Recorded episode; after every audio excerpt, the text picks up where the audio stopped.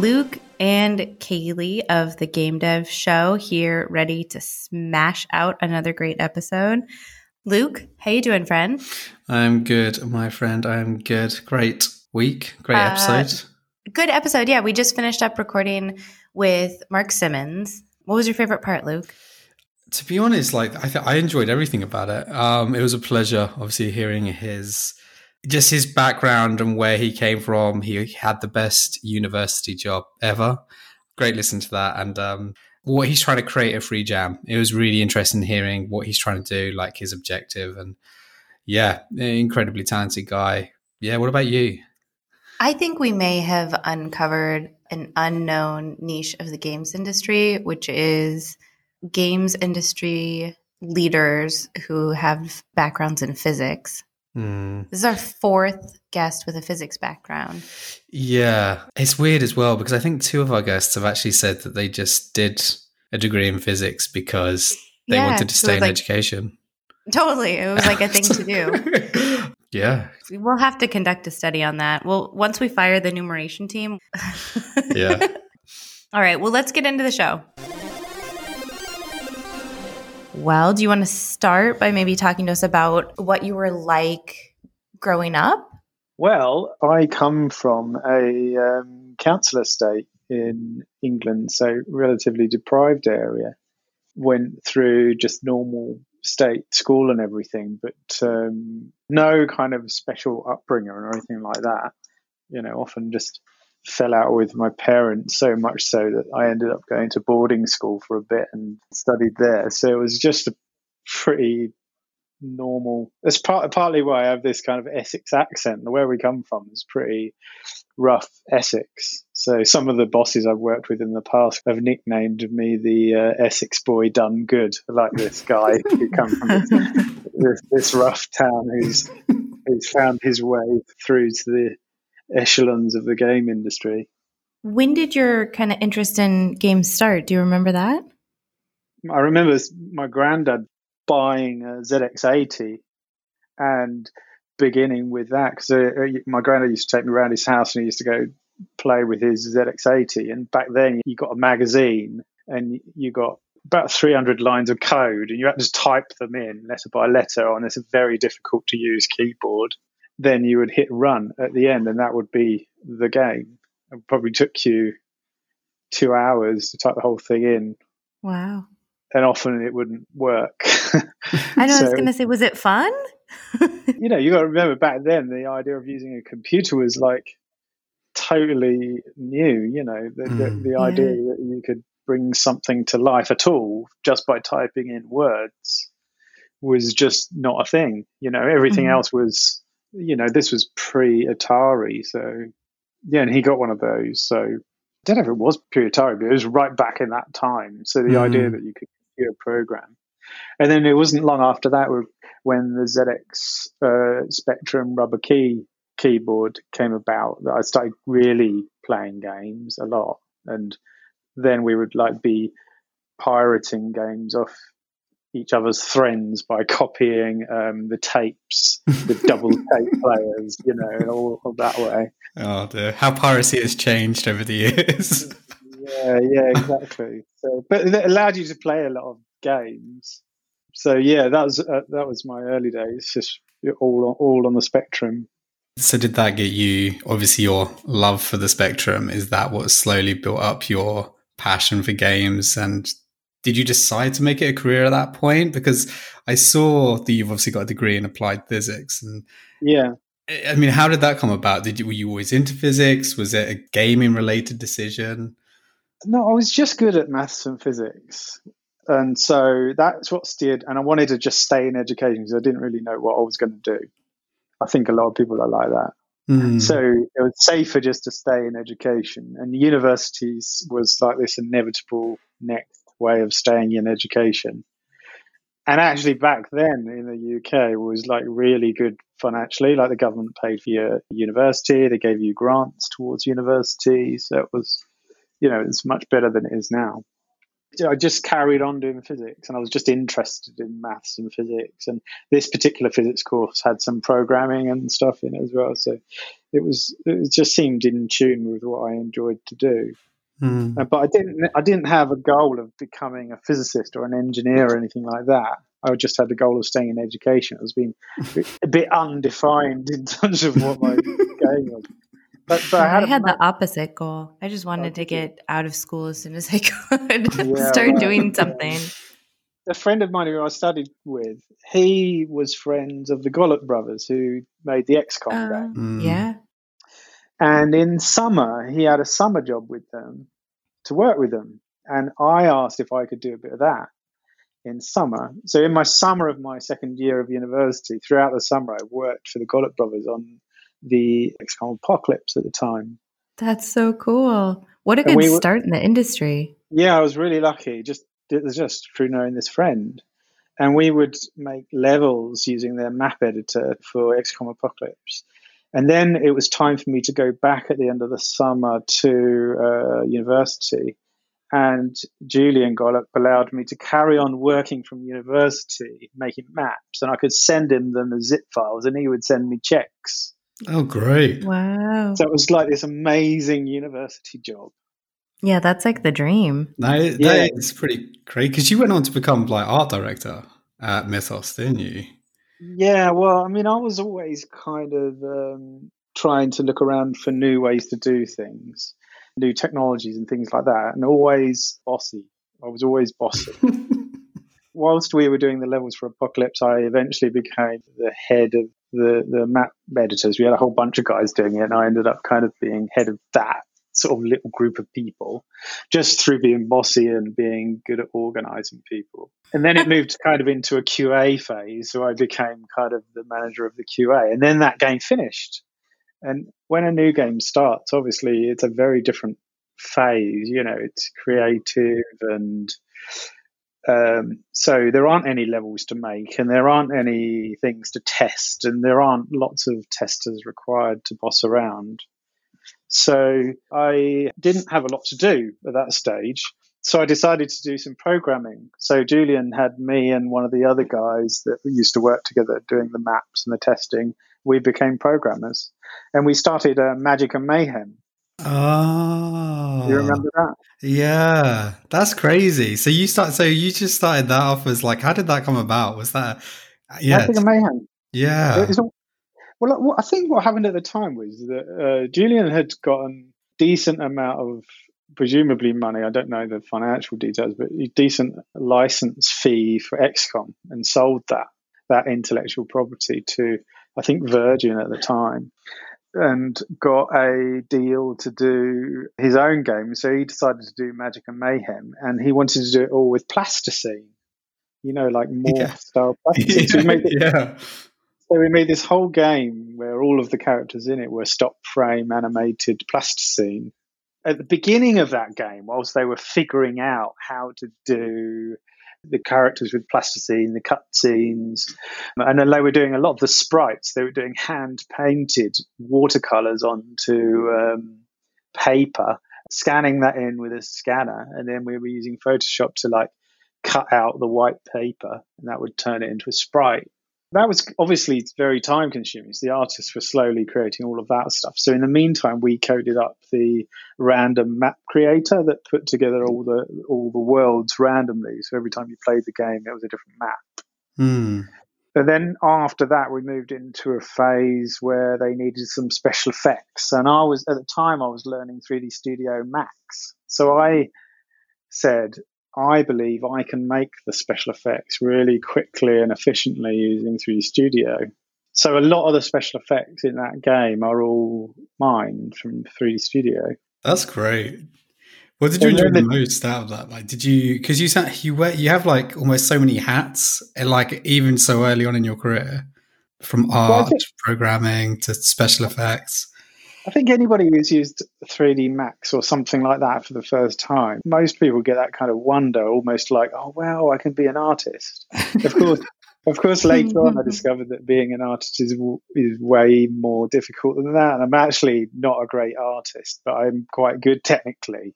So, although I became the art director at, at Mythos Games, the other artists in that team were the real artists. The art direction didn't really come from me. It was more I was organizing the artists and I was providing them tools by coding tools within 3D Studio Max to help them be more efficient. I was certainly wouldn't hold myself up as the art director, even though that was my title.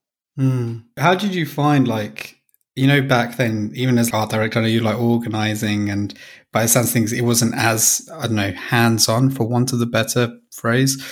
How did you find your role affect the games, though? Like, what would you say, or part of you influenced the games the most, and how did you see that once the games were released? Well, I think in Mythos games, I was always looking to try to influence the games a lot with just ideas. I was forever nagging Julian with ideas and having arguments with him about we should do this, that's not right, that kind of thing. So I was always like trying to look to influence the games. But of course, Julian was ultimately in charge of how XCOM and Magic and Mayhem evolved. So throughout the career after that, going to Climax and then and and to Sony, I, I always looked to have more influence over the mm. games mm. myself at Climax, the goal was always to work towards becoming a game director so that I could have more creative control over the games myself as I gained confidence and experience at doing game development. The best games in terms of game direction whilst I was at Climax were the Silent Hill games, the two Silent Hill games we did. Yeah, I can't play them because um, they're too scary, unfortunately. But Luke um, is now becoming known as someone who can't play scary games. I really can't. No, I genuinely, I really can't. I can't. Um, especially the old ones. The old ones are so much worse than the newer ones. Oh, yeah, System Shock era. The, yeah, Silent yeah. Hill. Well, the, the, original ones, they're they're really off the wall. Yeah, strange games. Yeah, I mean, but how was that? So you were at Mythos, obviously. Like, it almost sounds like you it was at Mythos that you founded. You got an idea of what you actually wanted to do in terms of becoming a game director and actually having more creative control. You went to Climax where you were there across two stints for almost 14 years. And I know in between you were at Sony for a brief stint. Tell us about Climax yeah. though, like and that well, journey. When I got to Climax, they looked at my CV and I explained what I did. I said, oh, I've done a bit of art direction, a bit of coding tools for artists, a bit of managing these guys, a bit of level design, a bit of programming. And I think they were a bit confused about where to put me. And they said, you should be a producer, which I'm not sure if that was right, but, but I suddenly got offered a job as a producer. So I accepted the job because it sounded quite good, but not entirely knowing what a producer does at that stage. Even now, it's uh, it's a struggle to describe it. but back then, it just sounded like uh, quite cool, and it was off the back of it me explaining cool. all, all the things I've done. So I hoped that they were trying to fit me into the right role. They assigned me to the biggest project at the time. It was a large Japanese RPG. It had 100 people on it. It was my first ever time producing. It had 100 people on it. It was first party for Microsoft. Oh, wow. Xbox. Oh, God. Uh, it was this enormous Japanese RPG. And on my first day of the job, they gave me like these design documents, and they were like 300 pages long, and there were hmm. several of them. This sounds One, like an actual nightmare. Oh, it was. It was very. it was very scary. And they that gave sounds me, terrifying. They, More they terrifying me, than Silent Hill. Oh god, yeah. They gave me this character document, and it was a list of all the characters that were going to be in the game, and there was like a couple of hundred characters. It was like it was mind blowing for somebody who had just done mm. what I'd done before. So then I was certainly questioning what have I done, and um, I just kind of muddled through really in those early stages. But I think that if we attempted that game now, we'd probably make a lot of different decisions. But we got the game launched. I always I see it as a proud achievement to get that first game launched, considering it was such an ambitious project.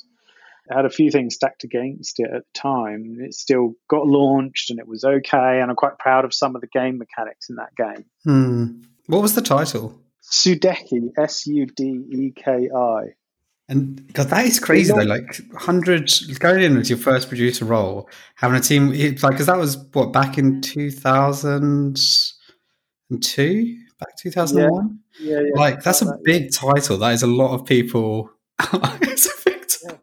You must have really impressed uh, in your interview. Did you in your interview? I think there's some circumstance your... involved. I think their previous producer was on the way out because presumably uh, he'd, he'd worked out that it was going to be a nightmare. I guess I just came through the door at the right time. Oh. Well, and you told them you said I'm bossy and good at organizing people, and they said, "Yeah, I guess let's make him a producer." I don't know. Yeah, exactly. We we need a bossy guy. oh, I know Sudeki. I've just seen I've just seen it on Google, but um, I remember this. I remember the box art 100. percent But this got received really well. Yeah, it's a good game. Yeah, it was received really well. I remember at the time. It's got a bunch of flaws, which you know, mm. probably looking back, I wish we'd have done differently. But it was uh, for the time, it was a four-player multiplayer, real-time combat with spells and big, you know, summons Japanese RPG made for mm. Microsoft. You know, fairly big title. Yeah. That sounds great. So that was your first time, your first project. But obviously, you were there for a long time. Um, yeah. Your first thing was eight years. So how? What happened after that first project? How did the role grow? And ultimately, what happened when you came to leaving and going to Sony?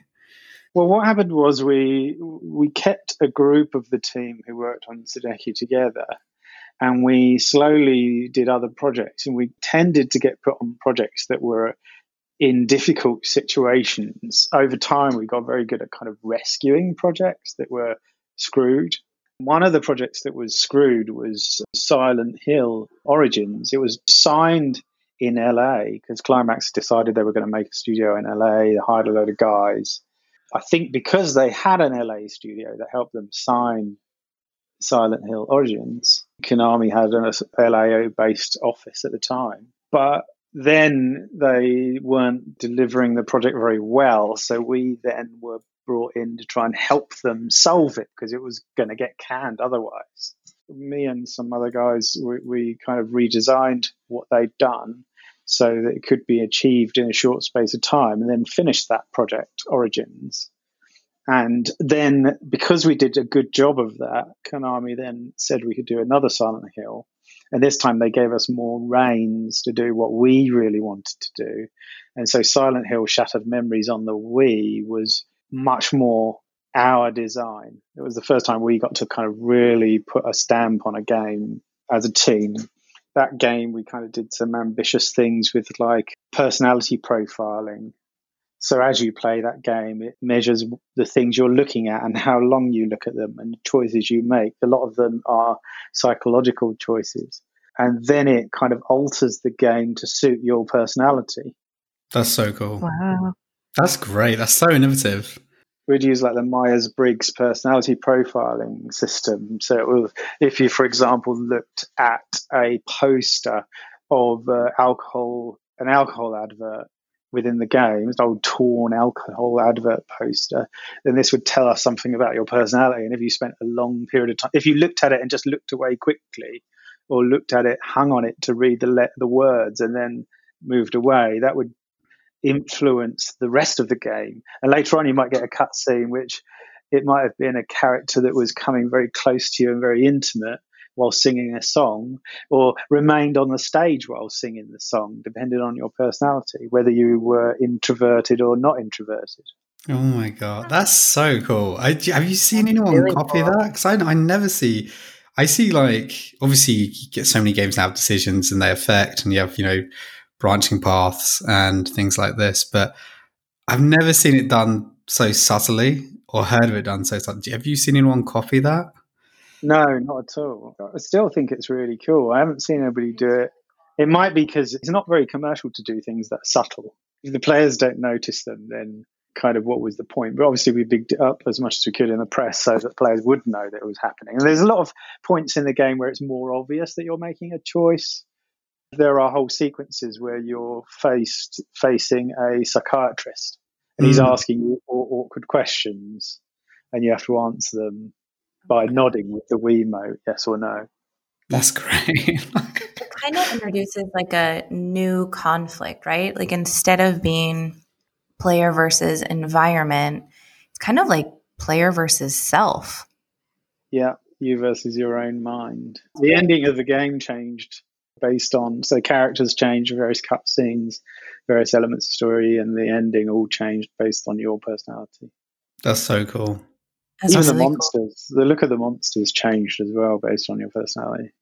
Only Luke could play it. Too scary for him. Yeah, go ahead. I mean, no, that is, um, yeah, I, I just can't. I really can't do scary games. Um, it's just frustrating because so many good games are scary, but yeah, that's the uh, that's the curse I live with, unfortunately. Um, but yeah, so I mean, was that your favorite title during your time at Climax the first time? And was it after that title that you left and went to Sony? Was there something that happened that led to that move?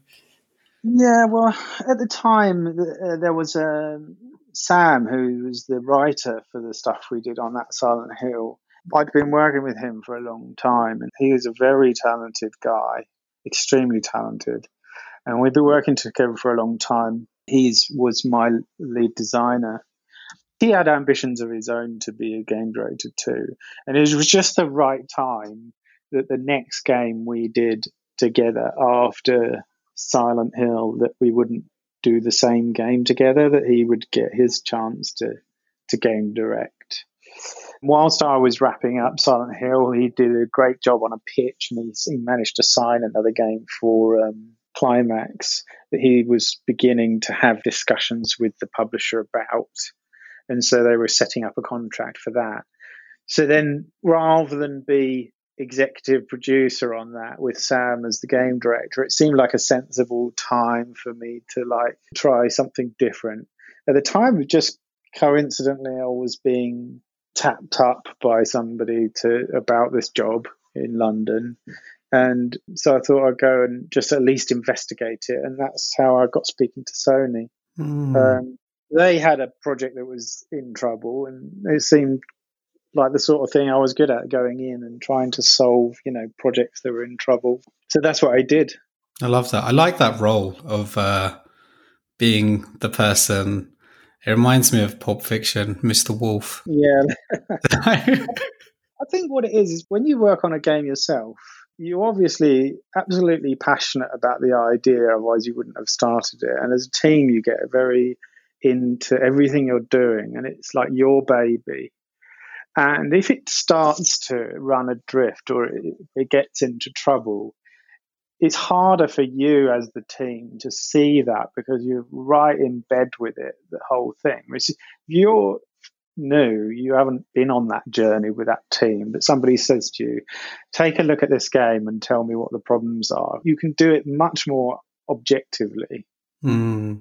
So you can sort of, you know, you can just go through you know various factors like you know where do you think you are? How mu- how long do you think you've got left? You know what's the market for this game? What's your intended market?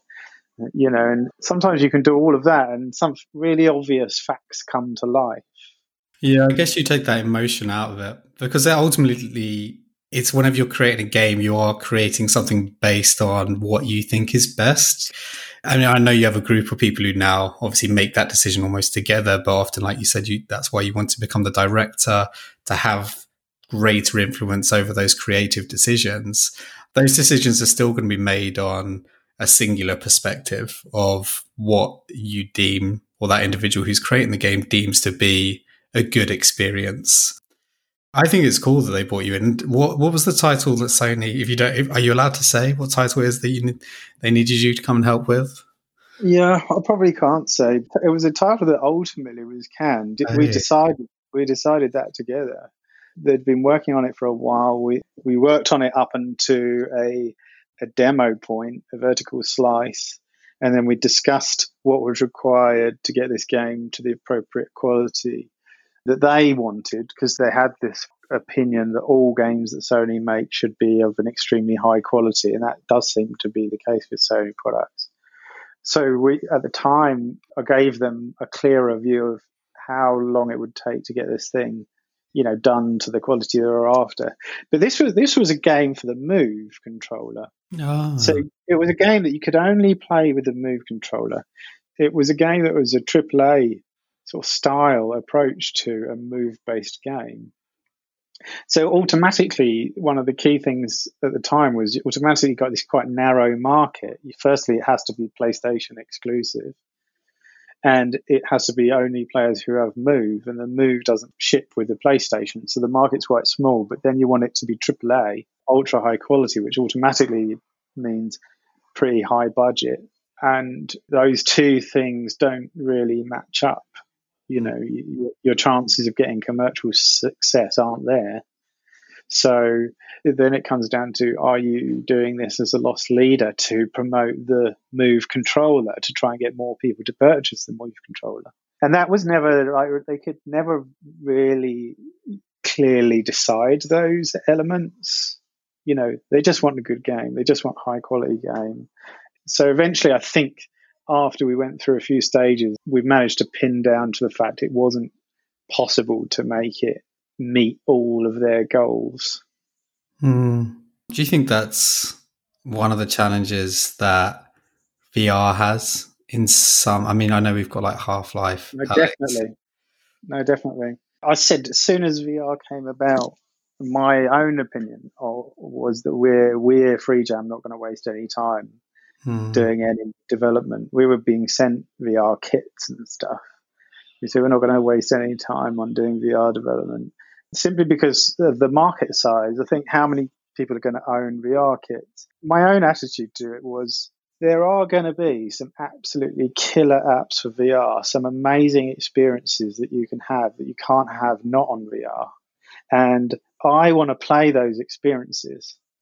But in terms of commercial success, I think that's a really limited thing because I don't think it's possible that VR can ever ever be properly mass market because mass market success relied in my head on you repeatedly going to buy new content for your VR so that people had an incentive to make new content for mm. VR and then everybody must have VR because there's loads of amazing content on there. And I couldn't see that road happening. It's incredibly challenging. I think that's the thing at the moment as well. There's so many platforms like mobile. Obviously, you've got your consoles, PC, VR. Everyone wants a piece, and also the even though there are more players now than ever before, so many of those players play the same genres or the same games like MOBAs, you know, battle royale titles. So yeah. the people who used to play things like, say, your D and D RPGs like Icewind Dale, Baldur's Gate, things like this, they're a lot older now, and so yeah. they they haven't got the same amount of time to invest in those experiences. So it's almost like that player base doesn't ever really grow astronomically the same way that these other genres have. There's always a room for success as a niche you can obviously be a niche game for that market and still succeed because that market will be willing to pay a price for games for their market because they won't be able to get those products anywhere else.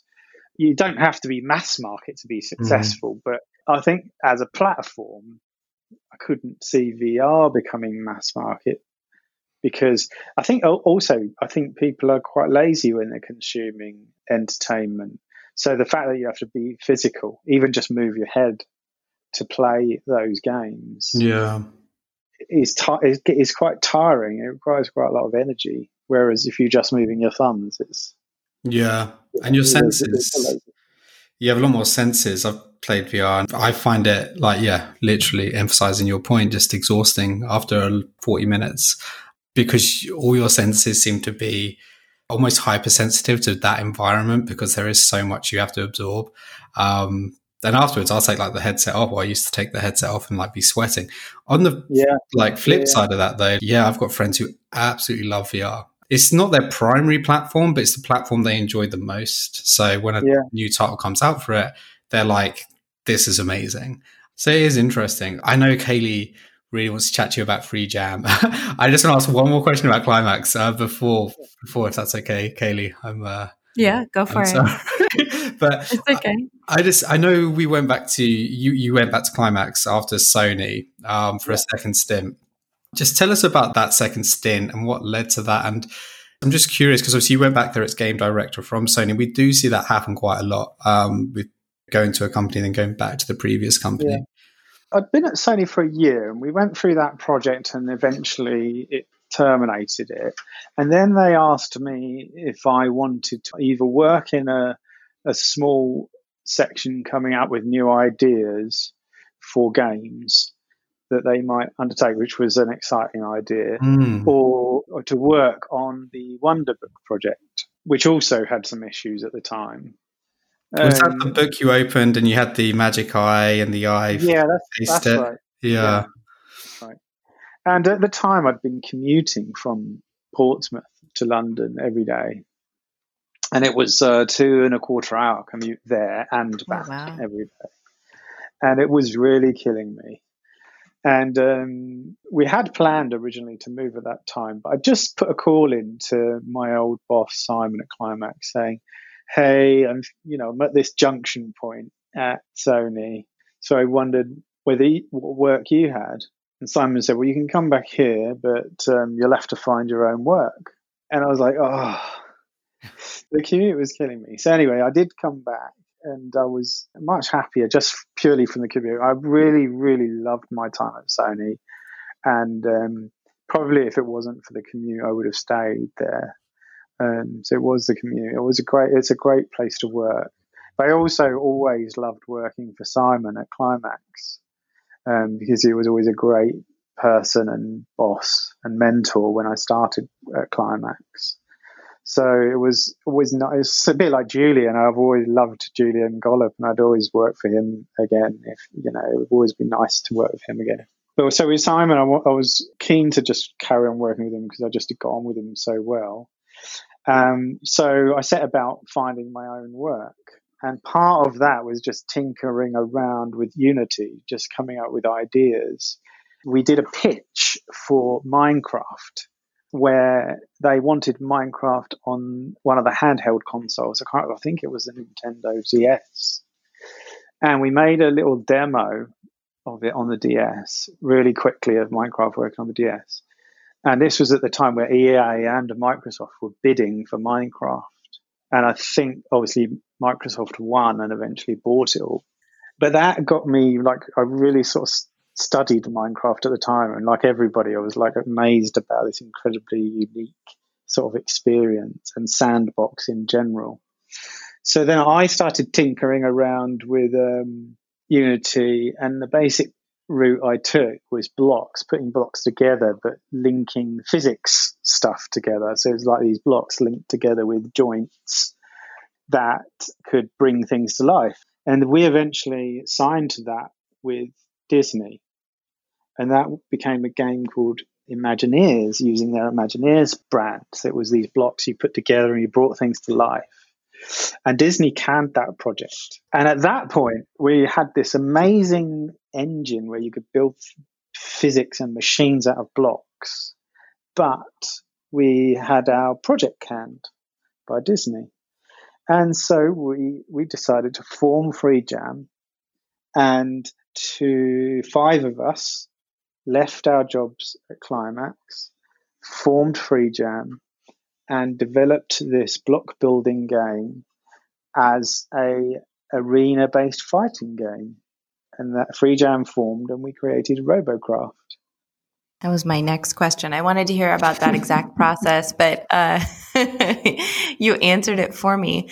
It's such a cool story to basically create something you love and then say, well, I guess I'll find a way to bring this into existence. Has it been all roses and sunshine or has it been, have there been challenges? It's been just a constant. Robocraft was five years of absolute stress. Yeah. It was, it's because it kind of really, um, we were making this game, and the first stress was we had it on a website and people were downloading it, but hardly anybody was playing it. Hmm. We thought it was special, but hardly anyone was playing it. So then over time, the guy that was paying us to make the game started to get a bit nervous that it wasn't going to be a success. And so the faith in it started to wane. So the stress point was us being worried about whether it was all just going to die away. Then eventually we built up enough. A YouTuber discovered the game uh, it was reasonably big YouTuber, and that just caused all of our servers to break. for the first time.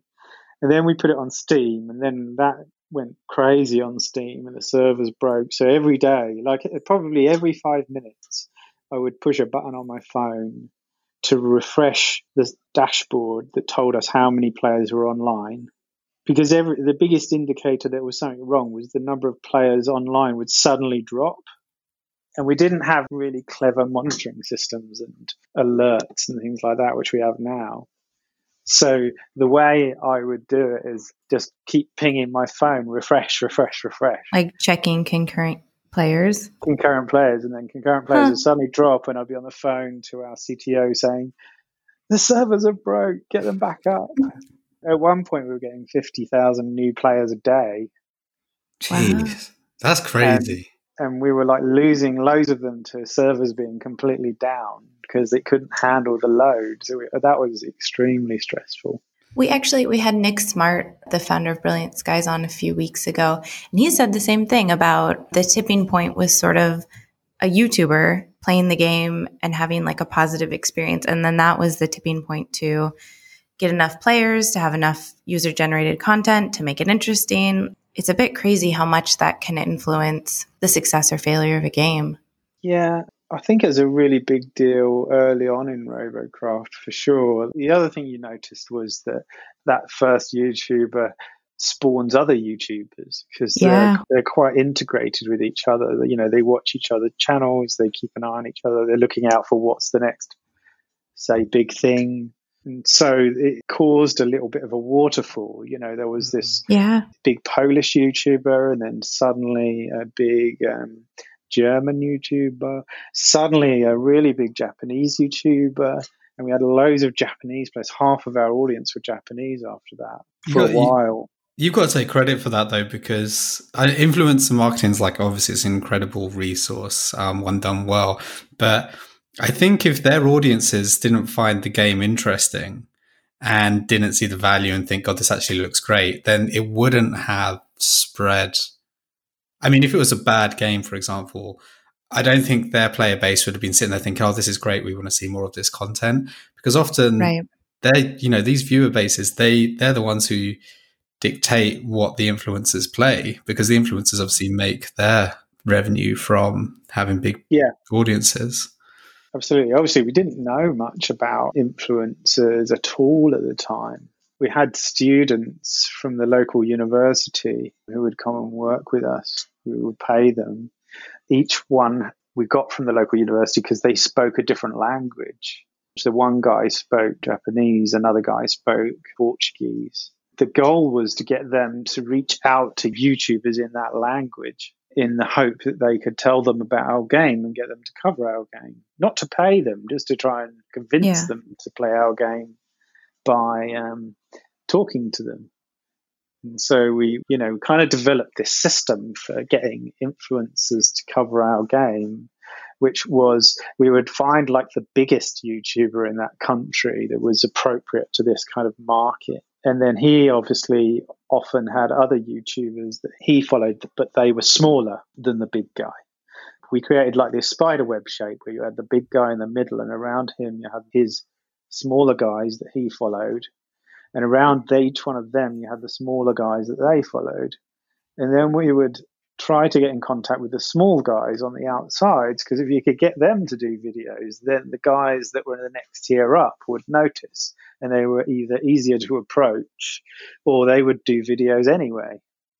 So I'm curious when you founded Freejam, you said it was five people. I was trying to find an accurate number for how many people it is today. Uh, regardless of the exact number, it seems like you have achieved a significant amount of growth. And I was sort of curious. Obviously, the culture probably when you first started was five people all looking in the same direction at the same time, working on the same thing. Sounds like you were already friends, colleagues, had this camaraderie. Has the culture changed with that growth? And has it been hard to maintain that? the culture has definitely changed because or the other thing about the five of us, we all have shared ownership of the company. Mm-hmm. So there's a natural thing there that you got. You obviously all have a shared desire to want it to succeed, And when you hire somebody who is a game developer, of course, they have a desire to succeed. And of course, they want your company to succeed because in turn it helps them succeed. But it's a different incentive than, than the co founders. So, as we've hired employees, obviously, some of those employees over the years have left as well. And, you know, there's always a certain amount of turnover, which you know we hope is not high at freejam but it's you know there's some natural turnover so right. it, what you find with i don't know i guess what you find with employees is just not the same it's impossible to maintain the same sort of casual approach to organizing teams when there's just five of you you get larger so you have to use more sort of traditional game development solutions to managing teams which has a different change to the culture as well so you're using tools like Scrum and and Jira right. and Slack and things like that, and you have stand up meetings every day and things like that, which we never did when there was just five of us. We were just shouting at each other. That's the best way to work, um, I think, uh, at all points.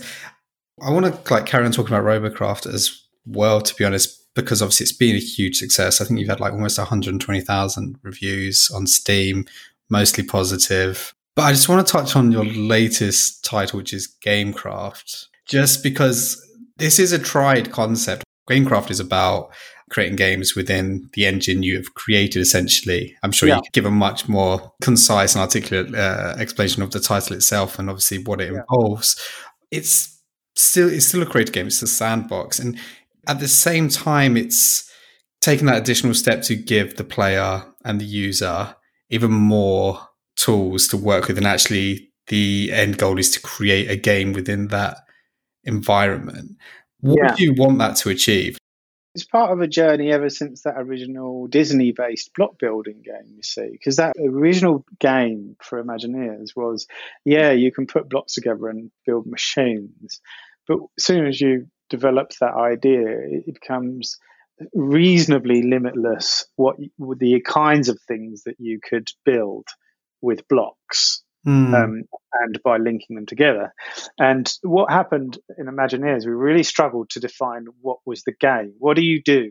You can build all these amazing things, and it's actually fun to build all these amazing things. But why? Why am I building these things? What do I do? And back then, Imagineers, we'd kind of developed it into a kind of puzzle game. It was very kind of besiege like in a way. Before besiege, but it was kind of besiege like in that you had to overcome challenges by building a thing that could overcome it. Of course, that game didn't release, but when we got to Robocraft, we tried to solve the problem of why am I building? What's the objective?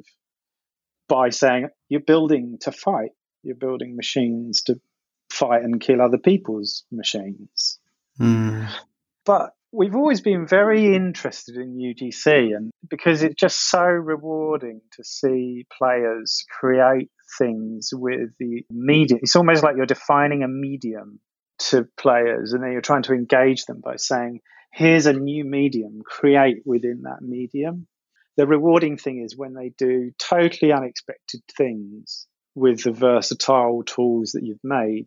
And we've always been interested in sticking to be a small company, but a small company that has the potential to make really big games. And one of the problems with like making huge games is content. It's like um, if you're AAA games, you know, you might have nowadays up to a thousand developers, many of them be content creators, making AAA game content for say 10 hours playthrough of a story or something like that. And we never wanted to compete at that level. We certainly we don't have the finances to compete at that level anyway, but we didn't want to do it that way. We want to be able to be a small group of developers that have the potential, even if it was only a small chance, of making like really big game. And that defined a couple of facts for us. It meant that we have to firstly we have to have clear blue water from any other product. It, we must be different because if we try to copy something else, we'll just do it worse. So we should do it differently. And the other thing was that if we want it to be a big game and we want to have lots of content, perhaps we can find ways to engage the users to collaborate to create like an ecosystem that has infinite content. And we've always been really fascinated by open, like Wikipedia, the way the community of Wikipedia makes this encyclopedia that's just better than any other encyclopedia that ever existed. And now all encyclopedias are obsolete just because Wikipedia exists. Yeah.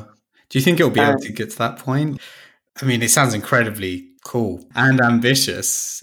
Probably not, because it is, its limitations clearly are because it's blocks. But mm. So you can't make any game because there is a natural limitation that comes with building things from blocks. But I think our key goal with Gamecraft is to get to enable people to be able to make games that could never have made games before, but have always wanted to make games.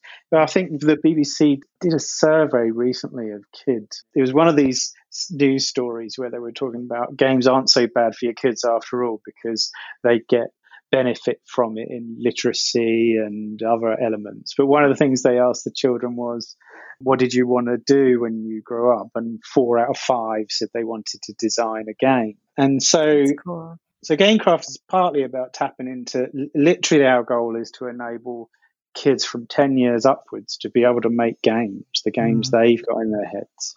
That's a great goal. That's a, yeah, yeah, that's really cool. I think that I wish there was more people like you making these making these titles when I was a when I was a kid because um it seemed like such a fantasy and I think it's fantastic that like you guys have identified this and seen actually this is what kids want to do and let's try and help them achieve that we've got quite a long way to go it's not it's too complicated gamecraft at the moment because mm. you know making games is fundamentally complicated you know mm. in 3d there's a lot of layers to it this is a journey we've been on partly since imagineers and the disney product as well we kind of developed some theories about ugc and one of them is that we have like this philosophy it's like this graph where on one axis is the freedom that you have to create. At the top of that axis would be you can create anything. And at the bottom of that axis would be a game where you have no creativity, you just play the game. And um, on the other axis is the skill level required to access that creativity. And our ultimate aim is to maximize the freedom to create whilst at the same time minimizing the skill level required to access that freedom. That's incredibly challenging, though. Yeah, that's a tricky goal. Because yeah, those layers, they're almost like, for want of a better analogy, it's almost like playing a game itself and the game getting progressively more difficult, but the rewards becoming progressively better. But it relies on you have to understand so many things. I think it's fantastic that you're doing that. Here's the thing: here's where, where Wikipedia plays a role, right? Because Wikipedia is not a group of people that are being managed by a person to write articles. Right. It's an open. They're all indirectly collaborating to make this encyclopedia, right? Every person mm. who contributes understands a different piece of information. And this is true, can be true of collaborating on games too. Like one guy might be, be really good at making manga style characters. Another guy might be a great writer of stories. And so our goal is to try to allow indirect collaboration by players being able to share parts of games that other players might put together in interesting ways rather than a person concocting an entire game from start to finish, including all of the aesthetics, the narrative, the the game mechanics. That's virtually impossible. We're hoping to kind of stimulate this kind of indirect collaboration where players can create we've already got them within the community. Like there's guy, there's one guy that just likes making vehicles, cars. He just likes making cars from the real world. Some of them are quite boring cars, like minis and and buses and stuff. But everyone needs minis and buses in their game, sure. right? So, and he just likes making those. He has no desire to make a whole game on his own, but he does like making buses. But there's other guys in the community, they're giving him likes and thanking him and, and giving him requests for the next vehicle because they want those vehicles in their game. He really benefits from that because he loves getting the appreciation from others in the community for what the work he's doing. And they're really appreciative of him for, for his unique skill at being able to make these car recreations. That's so That's, cool. Yeah, it really is. It's almost like a crowd source project yeah. that everyone actually gets to do the bit they want to do. Um, the Wikipedia analogy really works. A good way to explain it. With like obviously these titles, they've all got like a physics creative based element. Would you attribute that to your education in your, you know, quote younger years? Has that influenced, do you think, the type of projects you want to create? Definitely influenced it for sure. Because myself, I'm not a literary person.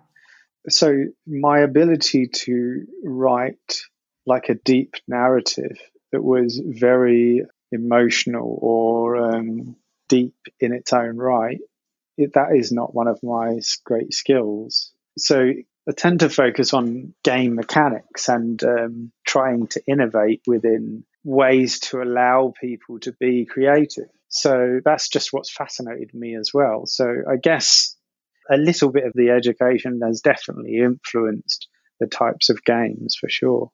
A lot of other influences, like some of it's circumstance, you know, like like what people do you have around you at the time that you're developing an idea?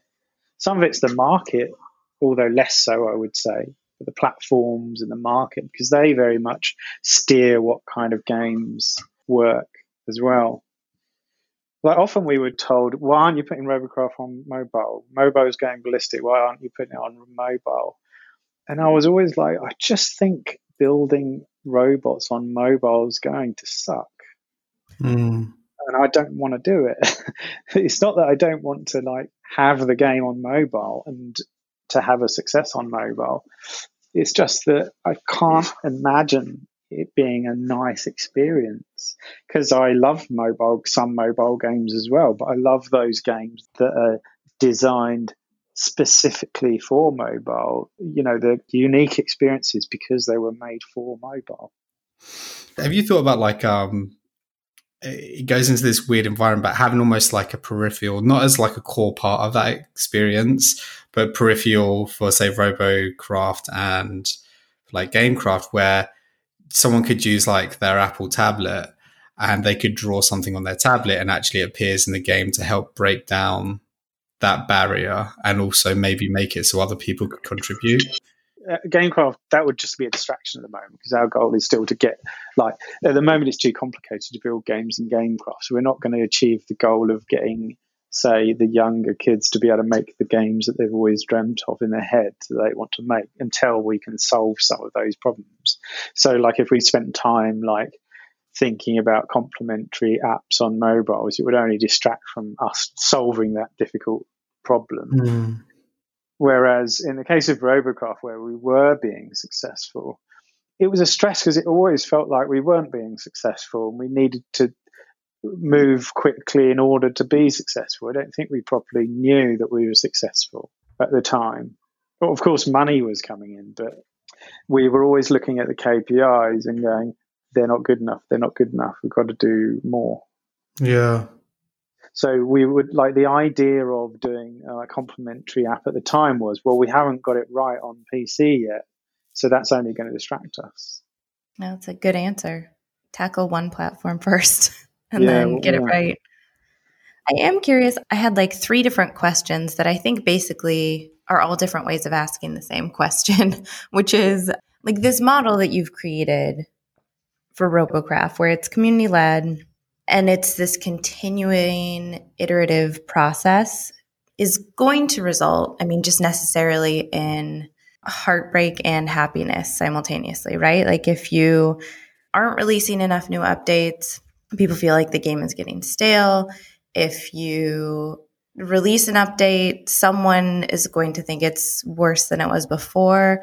It feels like such a tricky gamut to navigate in Robocraft, it was really tricky because yeah. in, in Robocraft, a lot of players had built robots that they'd spent a lot of time on, say hours, and they had tweaked and honed so that they were now winning in battle repeatedly. And sometimes they would do this in clans and as teams. And they had guys within the clans that were the best robot builders for the clan. So they would build the robots for everyone in the clan. And then you would tweak a part or, or change the balance. And unlike other games where maybe the guy with the shotgun is slightly weaker now and the guy with the chain gun slightly stronger now, and so the meta's shifted a bit, but it kind of it doesn't mean that all the th- in Robocraft it meant all the things you've spent hours and hours building are now invalid, and you've got to build some new ones. And so the, the level of anger was quite quite significant. Yeah, in yeah. Gamecraft, it's not quite the same. It's more akin to Unity developers.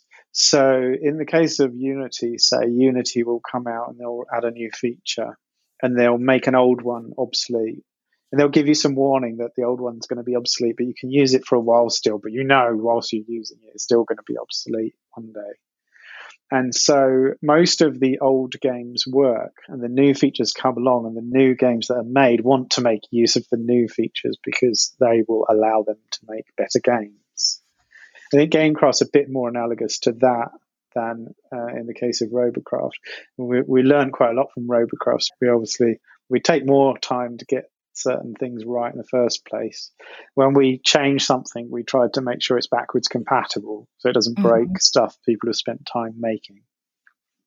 If we are going to break stuff, we give them that kind of Unity uh, grace period where it's going to change, but it still work the old way for a decent length of time. That's a smart way to navigate it because it is just such a tricky thing to navigate. So I'm glad that it sounds like you guys have found a system for it well, it's not even bug fixes. Like players will yeah. find find bugs, but that yeah. that bug happens to allow you to exploit something and allow you to, and because they want to be creative and they want to have their game be unique, they will exploit that bug in order to have a unique feature in their game.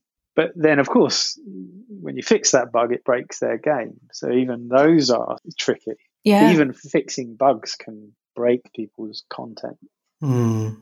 That's so. And hard. you're right. There is such like an emotional attachment to something you've made versus just I used to be able to do this action in the game and it did this and now it does this.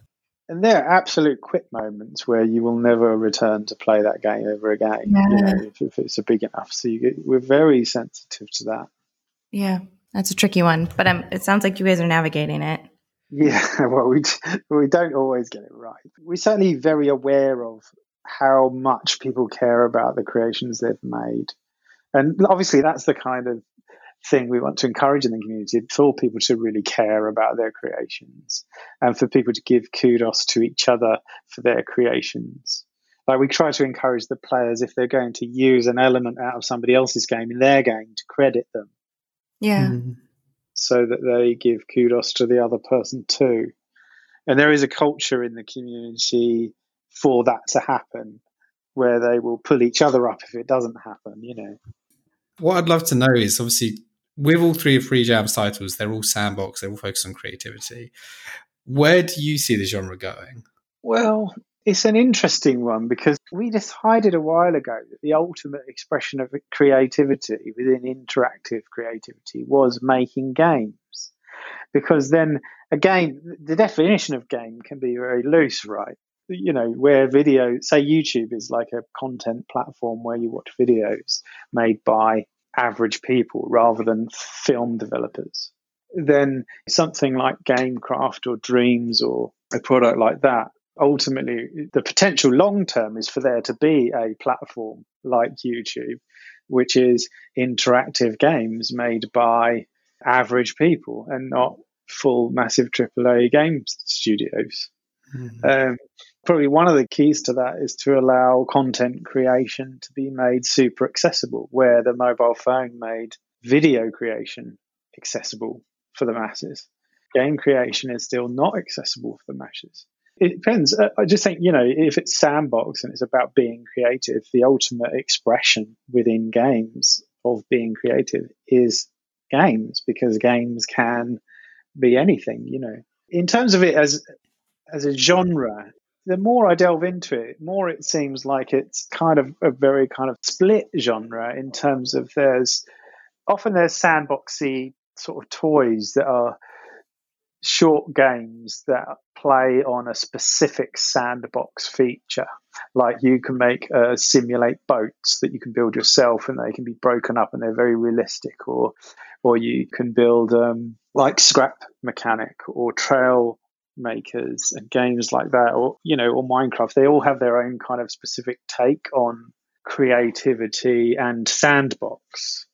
So it kind of very much depends on whether you're making a sandbox game that has a game attached to it, or whether you're making a sandbox for the sake of it being a sandbox, which perhaps say garry's mod is. Mm. That's so true, actually. Yeah, but what is the end goal of that sandbox? Like, I suppose people still need that guidance as to this has been created so you can create X. I, I think yeah. Like You're right. Mario Maker, Mario Maker is a great example of that. It's like this has been created for you to make Mario levels. You know. Yeah, I think the challenge. You're right though. The challenge is, and Mario Maker is a good example. Little Big Planet, Dreams, they're like platform locks, and it would be good. Maybe that's one of. I mean, it's almost an impossible gate, but it would be a, a good gate to open. Would be like a program where people can easily, like you said, like normal people yeah, have not platform lock. Definitely. Yeah, I think that's I think, the challenge. I think that's really smart.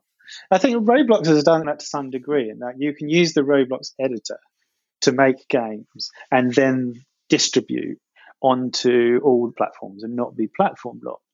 Mm. But the problem with the Roblox, as I see it anyway, is that it doesn't solve the problem of accessibility. It is still very much coding in not a dissimilar way to coding in Unity. You know, it's complicated. Sure, it's script and stuff like that, but it's fundamentally coding and stuff. Mm. Um, so I think they've done an incredible job of not platform locking you being creative, but it's they haven't necessarily solved the accessibility problem of making games. So if somebody can solve that long term, then there's potential for creative sandboxy games to possibly even evolve into a YouTube style platform. Mm. I think it's such a good that YouTube style platform is such a good a universal one is such a good end goal. In my head, I always think of these like like things like um, GameCraft, uh, Roblox.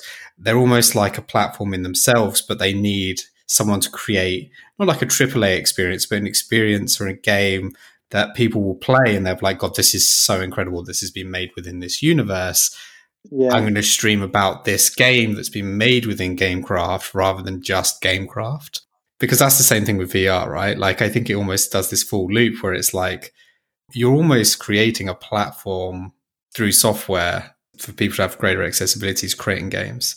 I could actually talk about this like for a long, a long, long time because it's something I really wish was about when I was growing up because uh, I think it's a great concept. I think it's a fantastic project, but I also I I love the fact that the focus is on giving kids and people who want to make games the opportunity to. I guess my final question for you is like kind of looping back actually to yourself. kind of loops into obviously you know your your passion for creating these experiences whereby people can create objects experiences themselves, but do you have a singular highlight or an achievement that you've achieved, something you've achieved that says this is what I set out to achieve within my career, or do you have an idea of what you want your legacy to be, or what you want that goal to be? It's a bit of a weird question for me because I'm don't don't this idea of having a legacy or anything like that is just kind of beyond me. Really, I just think um, it, it, it, I just think I don't really look back much. I'm just laser focused on making each game or everything that I'm working on a success because I always just want to be successful. I still don't feel like I've really made the magnum opus yet. I'm still looking for that. But uh, obviously, I'm very proud of Sudeki for its own achievement during that time in my career, and obviously Silent Hill, both rescuing one and you know, making what the fans thought was one of the good ones, you know, in Shattered Memories. And then with Robocraft, having 15 million players play a game that we created with just mm. five of us was like, I'll always be proud of that. But, yeah. Um, Yeah, I don't. There's no like w- one moment to look back to because I'm always just. We are always looking for. You We're always looking for what we see as the big success we haven't had yet. You know. I think it's a great, um, great outlook. Yeah, it's a good answer for I've done a lot of cool things and I'm going to do more. it's a good.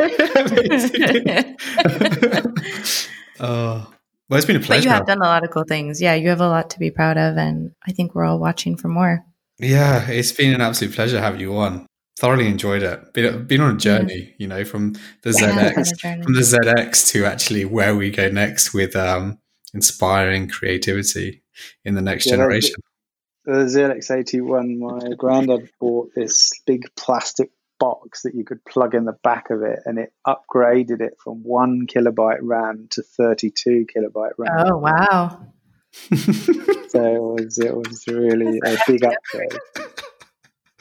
Oh, dear. It's crazy that that is um, how far it's evolved. But um, yeah. yeah, brilliant. Yeah. Mark, thank you so much for your time. Yeah, thank you too. Another episode in the books. Mark uh, Simmons was our guest this week from Freejam. God, but he's been in the industry for so long. Yeah, he's a cool guy. He's just, I love that every question we asked, he gave us a story. He just gave us that context. Yeah, he just, he's on a level. He's just on a level. He's so modest though, too. Like at the end where you're like, what's been a highlight? He basically was like, in, in like the sweetest, uh, most unobtrusive way possible was like, well, I've done a lot of amazing things. it was, yeah. he has like he's done so many cool things from Mythos, I mean, Climax, and then founding Freejam. Yeah, and I love this Mr. Wolf that he's become this guy who comes in and just basically he's known to like fix these projects and make them viable. It is incredibly innovative. What he did with Silent Hill um, on the Wii and what he's trying to create for Freejam, what he is creating, it's yeah, it's fantastic to see. He's uh yeah, he's a legend. He's a legend. Yeah. So one more legendary guest in the books, I guess. If you have a legendary guest, you can submit them at ptw.com slash the game dev show or email us at gamedevshow at ptw.com and everything we said on this episode reflects our views, not necessarily the views of the companies that we work for. I think that's it. Another that's week it. in the books. Amen. GG, dude. On that note, maybe my sign off will be Amen. Um, there you go. like that. Very pastoral. Yeah. Uh, GG. GG.